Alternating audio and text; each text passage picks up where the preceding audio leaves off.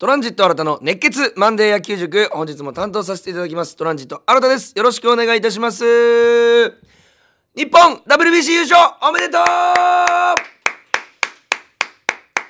来ました。常に常じゃない。ついにえー、世界一の称号が日本に帰ってきたと。もちろん東京オリンピックとかね、えー、プレミア12だったりとか、えー、そういうのでね、あの日本が日本あの世界一になったことはあるんですけども、WBC の優勝は2大会ぶり、えー、第1回、第2回と連覇したけども3、4回逃していたと。5回目で見事優勝、えー、結果的にはですねまあ先週の水曜日なんですけども3対2ということでアメリカを下して野球がベースボールに勝ったと。いう瞬間を日本中で、えー、見届けることができたあの瞬間本当にあの僕あの家でね途中までこちらの RKB さんで見てて家で残り見たんですけども優勝の瞬間本当に普段は物静かな閑静な住宅街なのに他からめちゃくちゃ声聞こえたんですよ。他の部屋から、まあ、窓開けてたっていうのもあるかもしれないんですけどもそれぐらいやっぱみんなが歓喜したし、あのー、わずか1週間2週間の出来事でこんなにも日本を一つにできるのかということはあのー、本当にあのスポーツの力はすごいし野球の力はすごいし、えー、日本人は一致団結できると。言ったことをなんか野球で証明してくれたそんな素晴らしい大会だったただの野球の大会じゃだけじゃなかったっていうのがすごく印象深いなというふうに思いますよね。あの今日もたくさん質問もらってるんですけど WBC の中で、えー、そういうのも答えていきたいんですけども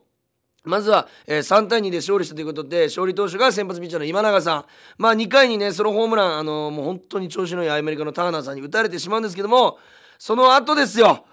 村上宗隆さんについに一発が飛び出ましてもう説明いらないと思いますけども本当に完璧なあの神宮球場でいつも見せてるあの確信歩きをあのマイアミの舞台でやった村上宗隆がかっこよすぎると。しかもだいぶ上段に飛び込んだ、えー、ホームランでございました。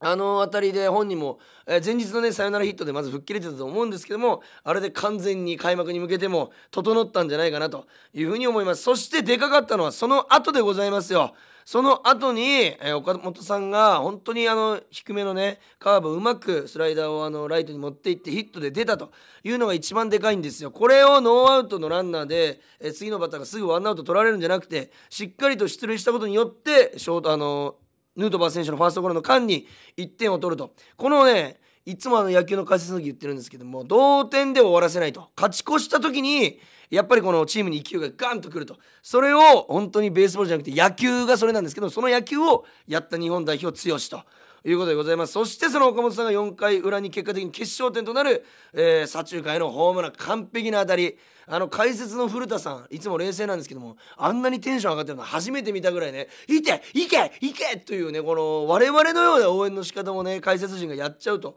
いったような盛り上がりただ8回に宇宙間へねダルビッシュさんが打たれてしまうんですけども、えー、最終回、えー、9回表、えー、大谷翔平が出てきましてさっきまであなた打席に立ってましたよねっていうあの本当にあの中居さんのねあの名解説が名台詞が今話題になってますけども泥だらけのストッパーみたいなすごいかっこいいセリフだけポーンとね僕の耳に響いて確かにということでカメラさんもそれに伴ってあのユニフォームを下から上に舐めるように撮ってねなんかすごく えー、一体感も感じましたし、まあ、あの先頭バッターにね結構あの審判が厳しくてストライクじゃないと思う球もボールと言われてフォアボール出したんですけども次の球ダブルプレーで、えー、まあ、もちろんご存知最後のバッターはもう盟友と言いますか、えー、エンジェルスでチームメイト本当にフィーダーの仲がいいトラウトという世界最高峰の選手。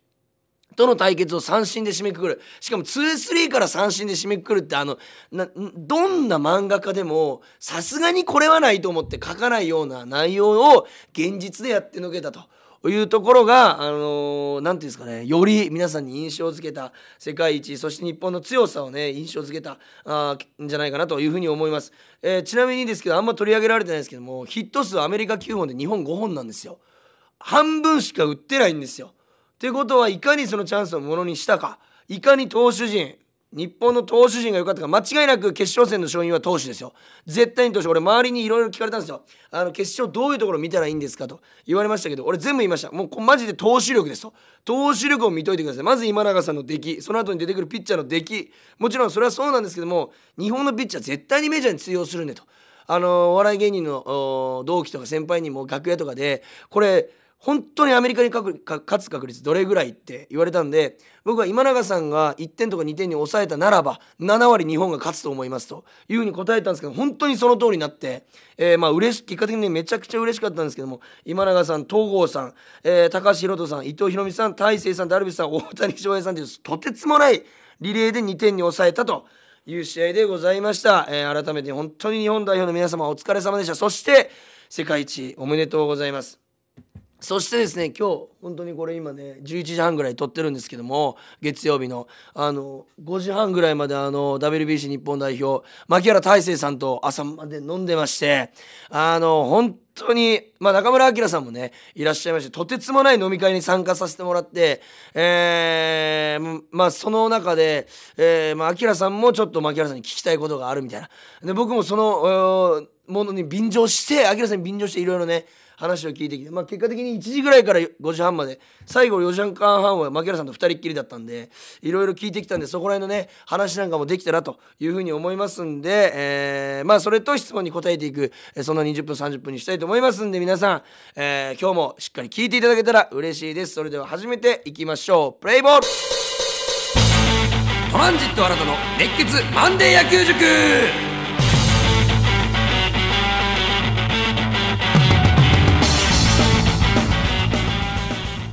さあそれでは本編スタートしていきたいと思います。まずはですね WBC の裏話よいしょ。これは本当に僕しか聞けないやつをたくさん入手してきましたんでえー、今日ねそれを皆さんに話せるというのを楽しみにしてますしいつもより声やばいんじゃないかそういう声多数今頂いておりますけども、えー、5時半まで歌っておりましたんで、えー、珍しく新たがカラオケいつもドクターストップって言って逃げるんですけどもやっぱその大先輩方の前では、え、聞かせてくれと言われたらやっぱ新たの喉がうなっちゃったということでございましてすいません。お、まあ、いつもですけども、え、聞きにくいかもしれませんが皆さんお付き合いよろしくお願いいたします。まずはですね牧原さんにあの WBC えー、どうでしたかと？えー、普通にそういう質問をするのはたくさんいっぱいね記者の方も周りの人もいると思いますんであの本当にこれが僕はラストだと思って、えー、でしかももう本当に長く喋らなくていいですと一言で表したら WBC って、えー、どんなところでしたかと言ったら、えシンプルに最強と最強の戦いが見れたって言ったんですよ。その自分もそのメンバーに入ってるというのはありますけども最後の大谷さんとかトラウトさんの勝負もありますし、えー、各国メキシコにしろそれからねアメリカに行った後の、えー、対戦相手、えー、どこでしたっけ？メキシコかな？準決勝がメキシコか。そうとかの対戦そして最後のアメリカも含めて最強の選手と最強の選手がやってることそして最強の選手の中に自分が入れたことこれが一番だったんじゃないかなとえいうふうに言っておりましたし、え、先ほど言いましたトラウトさんと大谷さんとの勝負。これが実現した理由っていうのを牧原さんなりにおっしゃってまして確かにと思ったんですけども3対2という状況で大谷さんがマウンドに上がってツーアウトランナーなしってことは、えー、でツーアウトランナーなしということはランナー埋まってないわけですよ。なんでトラウトさんを勝負せずにファーストに出すこともできたと。しかもカウント、えー、確か、えー、2-3にも最後なりましたし、えー、ボールもね結構あの立て続けに投げちゃったというところで普通の大会とか試合だったら世界一のバッターがバッターボックスにいるわけですから1点ホームラン取られたら同点なわけですよ試合が振り出し本当にどうなるか分からないむしろアメリカに流れがいくといったところで本当の戦略だったらボールからボールになるような球とかストライクからボールになるような球で勝負して最悪フォアボールで歩かせてもいいと。これがまあ僕も見てて思ったんですけど普通の成り行きなんですよ。ただ牧原さんが言うにはあのー、何ていうんですかねその大谷対トラウトをどのファンも何よりどのチームメイトもそして両者監督どちらもこれで決着していいと思ったと。なんで大谷さんがストライクゾーンで勝負して、まあ、結果的に三振ということで大谷さん勝ったんですけどもあれは大谷とトラウトじゃなかったら実現しなかった勝負らしいんですよ。でピッチャーが大谷さんじゃなければフォアボールをで出して一塁歩かせてた可能性まであると。それぐらい、えー、トラウトさんが世界一のバッターなのでまずそれが、えー、見ててセンターから見てて牧原さんが最後すごいなというふうにおっしゃってました。そして、えー、次に言ってたのがチームの雰囲気。これはあの東京ラウンドからそうなんですけどもアメリカに行っても何一つ変わらなく、えー、変わらなくそのチームの雰囲気が良かった。みんなが最後えー、優勝して会見やってもう本当にきつい中ヘトヘトになりながら日本に成田空港に帰ってくるそのギリギリのアメリカでの空港でみんなが口それで言ったのがみんなでパスポートをなくそうと。帰りたくないと。なぜならいいチームすぎたと。このチームでレギュラーシーズン戦ってみたいねっていう話が常にベンチで行われてたらしいんです。これは強いからじゃなくて全員が全員をカバーしていたと。こんな短期間でこんなに強くなって一致団結するチーム俺は見たことないというふうに。あの牧原さんあんまりねチームがどうこうと言う人じゃないですよ。タイプ的にみんなで協力してとか一丸となってとかいうタイプじゃ表に出すタイプじゃないんですけども俺びっくりした。だからあのー、最高のメンバーと最高のチームを作れたことが俺にとっての財産だと。いう話を聞いてもう泣きそうになっちゃって本当に。やっぱりそのチームの雰囲気の良さもこっちまで伝わってきた来てたからこそ多分ファンって応援したと思うんですよ日本から。もっとこの野球少年たちを応援したいという気持ちがそこから生まれたということでございますよ。そして 僕が一番ひりついたのはあの準決勝のえー、最後村上宗隆さんノーアウト1、2塁からのタイムリーヒットサヨナラタイムリーシュートさんが1塁から帰ってきたあの真相を聞いたんですけども実はまあこれねメディアで 一つ言われてることがあってもうすでにね報道されてるんですけども実はあれ村上宗隆さんじゃなかったんですよバッター。代打牧原大成だったんですね。それは打つんじゃなくて送りバントをしにえー、牧原さんが代打に立つ、えー、東京オリンピックでの栗原良也さんみたいな、えー、ポジションを担おうということで栗山監督からマッキーとすまんとこんなとこでの代打ただノーアウト1、2塁負けてる、えー、村上宗隆はあんまり調子が良くない。えー、バントで行く可能性が今90何パーセント高いからバントだけ備えてくれって言われた時に牧原さん人生で一番緊張したらしいんですよ。足が初めて震えたらしくてでバットが震えてたと。バント1個決めるために今まで何の苦労もしてないと。十何年か二十何年野球してきて。初めてバントが怖くなったし、えー、日本代表という日の丸が急に重く感じてきたと。本当に備える、えー、だから素振りをすることないんですよ。待ってる時は。常にこのバントのイメージを植え付けるためにヘルメットかぶって打席に入る準備をしていた。ただノーアウト1、2塁吉田正尚さんが、えー、1ボール2ボール。スリーボールと前のバッターの吉田正尚さんがボール球が増えていくにつれてベンチは「行けフォアボールや出塁や!」牧原さんだけ「正尚さん打ってくれ」と。吉田正尚ここで決めてくれと。俺がバントしないでいいようにと。いうのが本音だ。絶対に打席に立ちたくなかったらしいんですよ。打つのはいいけどバントで打席に立つのがちょっと怖かったと。そしてフォアボールになっちゃった。は俺の番だってなった時に栗山さんがパッて目にあってなんかその時の目で俺じゃないって牧原さん感じたらしいんですよ。して宗隆さんにパッと見せて胸行ってこいと。時にあの後にねあの栗山さんがあそこは宗隆だなともう直感で思ったと。牧原さんの準備もしていたけども思った時に一番喜んでたのはやっぱ牧原さんらしいですよかった。バントしなくていいんだ。嬉しい。打て打てって言ってました。それぐらいの気持ちになったと。で、あの、打撃コーチの人が来て、えー、牧原さんに、頼む、牧原、ここは絶対決めてくれって。分かってると、そんなこと、バント。ただ、それができないのが、野球世界大会 WBC 決勝戦。これだというふうに本人おっしゃってて、あ、やっぱあんなすごい WBC に選ばれる選手でも、バント一つが難しい。これをね、視聴者の皆さんとかファンの皆さん、もちろん知ってることは、知ってる方は分かってくれると思うんですけども、えー、知らない方はなんでバント一つ決めれないんだというふうになるんですけども、本当に難しいんです。バントって。これ常々解説でも言ってますけども。それを世界の決勝の舞台で、えー、決めろと言われた時の脇原さんの緊張感が半端なかったと。いうことでございましてこれだけはぜひあの伝えてくれと言われましたんで、えー、今回持ってきました。昨日5時半まで話してたやつの中で本当すいません。この4つぐらいしか覚えてない。正直。もうあと何が何だか覚えてないですけども本当に熱い熱い牧原さんに最後ハグをして、えー、スタッフさんにお写真見せましたけどもあのお帰りなさいということで、えー、シーズンがね始まるということでホークスワンにはたまらないシーズン近藤さん甲斐さん周東さん牧原さん戻ってきましたんで。えー最高のシーズンが始まればなというふうに思います。そして、えーえー、牧原さんのちょっとプライベート裏話でいくと見ましたか？皆さん SNS とかねネットに上がってました、えー、アメリカで、えー、ドラフト育成組再開ということで牧原甲斐千賀が肩を組んで、えー、写真を撮ってましたけどもあのなんとあのあと3人であのピザを取って食べたらしいんですよ。アメリカの舞台で人のピザを頼んだのが周東さんと。いうことでホークス人が、えー、世界一に大きく貢献したこの WBC よよりねこの日本のペナントレースも楽しみになると。いったところでございます。本当にあのー、まだまだねこれからも、えー、会った時に WBC の裏話聞くと思いますんで、えー、ここでね喋っていけたらというふうに思います。本当に日本代表の皆さんお疲れ様でした。素晴らしい。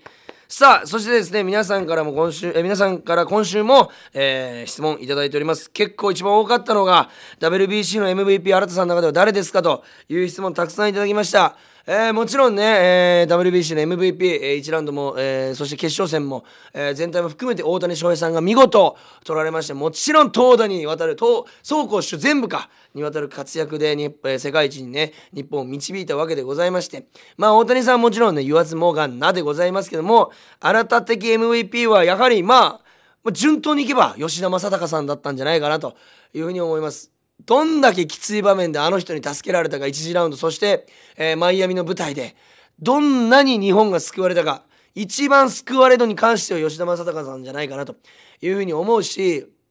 あのーメジャー1年目っていう一番難しい、えー時期にあれだけチームを牽引してしかも、えー若手の村上宗隆さんに4番任せると言ったものの不調で途中から4番任されてもあんだけチームを引っ張った、えー大会史上最多打点。13打点ですか？プラス、えーホームランも打ちましたし4番も担っていた、えーイタリア戦あイタリア戦じゃないえーっと1次ラウンドでね日本で行われたチェコの、えー緩いピッチャーの球に初めてヒットで捉えて、えー突破口を開いたのも吉田正尚さん、えー準決勝のメキシコ戦で、えースリーランを放ったのも吉田正尚さん。そう考えるとやっぱり僕は吉田正尚さんが MVP なんじゃないかなというふうに思います。やはり牧原さんも言ってましたけどもメジャーリーガーは違うんだと。やっぱり違ったらしいです。大谷吉田正尚ダルビッシュ。この3人は日本人じゃないと言ってました。もう心がメジャーリーガーだと。もう凄まじかったというふうにおっしゃってました。ダルさんがいなければチームは絶対にまとまってないというふうにおっしゃってましたんでよくねほんと全員が MVP だと本当にその通りだと思うんですけども僕が挙げるなら吉田正尚さんかなと。えーいうふうに思います。そして WBC で一番熱いと思ったシーン。熱いと思ったシーンそうですね。どこだろうな。うわ本当にでもやっぱ準決勝決勝が皆さんにとってねマイアミの舞台、えー一番、えー記憶に残ってるというふうに思うんですけども、えーやっぱり村上宗隆さんが最後あの準決勝でサヨナラタイムリー打った時に日一番熱いなと思ったのは日本のベンチ全員が飛び出して全員がサードコーチャーをしてたんですよ。腕を回して帰ってこいと。もう選手とぶつかるぐらいの距離で。全員が本当に一球に見てたというか一球に人生野球人生をかけてた瞬間は僕あそこじゃないかなというふうに思うんで僕はあそこが一番熱かったなと。えーいうふうに思いますね、えーそしてホークス選手の活躍がどう見えましたかということでもう先ほども言いましたけども本当に全員がいなくてはならない存在だったと、えー、甲斐さんもね本当準決勝決勝スタメンじゃなかったので悔しい思いをしたと思うんですけどもそれまで1次ラウンド支えたのは誰かという話でございますし甲斐さんの配球なければ大谷さんの好投もなかった。そこら辺を考えると全員が、えースタープレイヤーでスーパープレイヤーだったんじゃないかなと、えー全員が爪痕を残した大会だった、えーそういうふうに思います。近藤さんの2番なんてもうあんなの近藤さんにしかできない、えーぜひねホークスでもそのね活躍をね、え見てみたいなと。えいうふうに思います。そして日本代表の中からトランジットの3人目として迎え入れるとしたら誰がいいですかということでございまして、えーヌートバーさんでよろしくお願いいたします、えやっぱりねあのウィリーサルウェポンでございますから、えー本当にあのヌートバーさんが入ってヌートバーさんの明るさがあればまあでも俺らが滲んじゃうとか誰が入ってきても滲んじゃうかと思うんですけども、えーヌートバーさんで よろしく、えーお願いいたします。そしてあのシーンも熱かったですよね。もう一個熱いシーン思い出しちゃった。あの大谷さんの試合前決勝の前今日だけは憧れを捨ててくださいと。トラウトいます。ゴールドシュミットいますと。ターナーいますと、えーベッツいますと。ただ憧れを捨ててください。なぜなら日本を背負って戦いに来てる。この前この後はもう憧れていいから。俺たちは勝負しに来てるんだと。さあ行こうというあの一言。マジ鳥肌立った。というふうに僕も思いますし牧原さんもあれで鳥肌立ったと。いうふうに言ってましたけどただということで話されたんですけどもあの写真を見せられましてあのトラウトさんとガッチし肩組んで撮ってる写真とかトラウトさんにサインボールをもらったりとかトラウトさんがあの練習をしてる球場でところをあのネット越しに写真撮ってる牧原さんの写真があったんですけどもあの前日まで大ファンをやってたと。えーあの試合ない日もトラウトさんのとこ行ってあの練習見たり写真撮ったりして野球少年のようなことを日本代表してたらしいんですよ。何か盗みたいと。憧れの選手だから。ただあの3時間4時間だけは憧れを消したというふうにおっしゃってたんであの大谷さんの一言すごく大きかったんじゃないかなというふうに思います。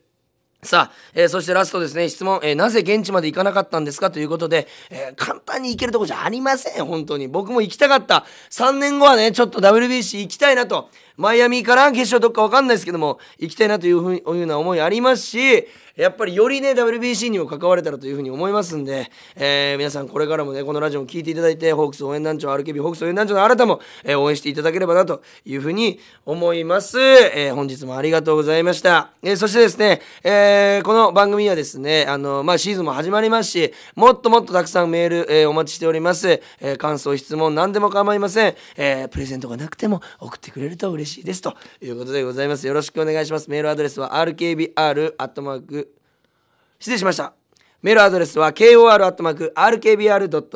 kor.rkbr.jp までお願いします。すべて小文字でよろしくお願いします。そしてですね、今週の水曜日もあさってか、えー、3月の29日、えー、なんとですね、えー、5時48分、17時48分から9時まで、エキサイトホークス開幕直前応援団と題しまして、えー、我々トランジット、はえー、新たと、えー、原田越、そして岸川さん、えー、解説者の岸川さんと一緒に3人でなんとこれなんだだから3時間12分。の生放送をお届けしたいと思います。ホークスの今年のシーズンの展望、注目ポイント、えー、新た目線、そして岸川さん目線のお言葉もいただきまして、たくさんたくさん盛り上げる。そしてですね、珍しい他球団の分析までやっちゃおうかなというふうに思いますので、盛りだくさんでお届けします。ぜひ生放送聞いてください。水曜日の、えー、17時48分から21時まででございます。エキサイトホークス開幕直前応援団、ぜひお楽しみにということでございます。それでは本日も聞いていただきありがとうございました。ホークスのオープン戦もいよいよ終わりまして今週開幕でございます、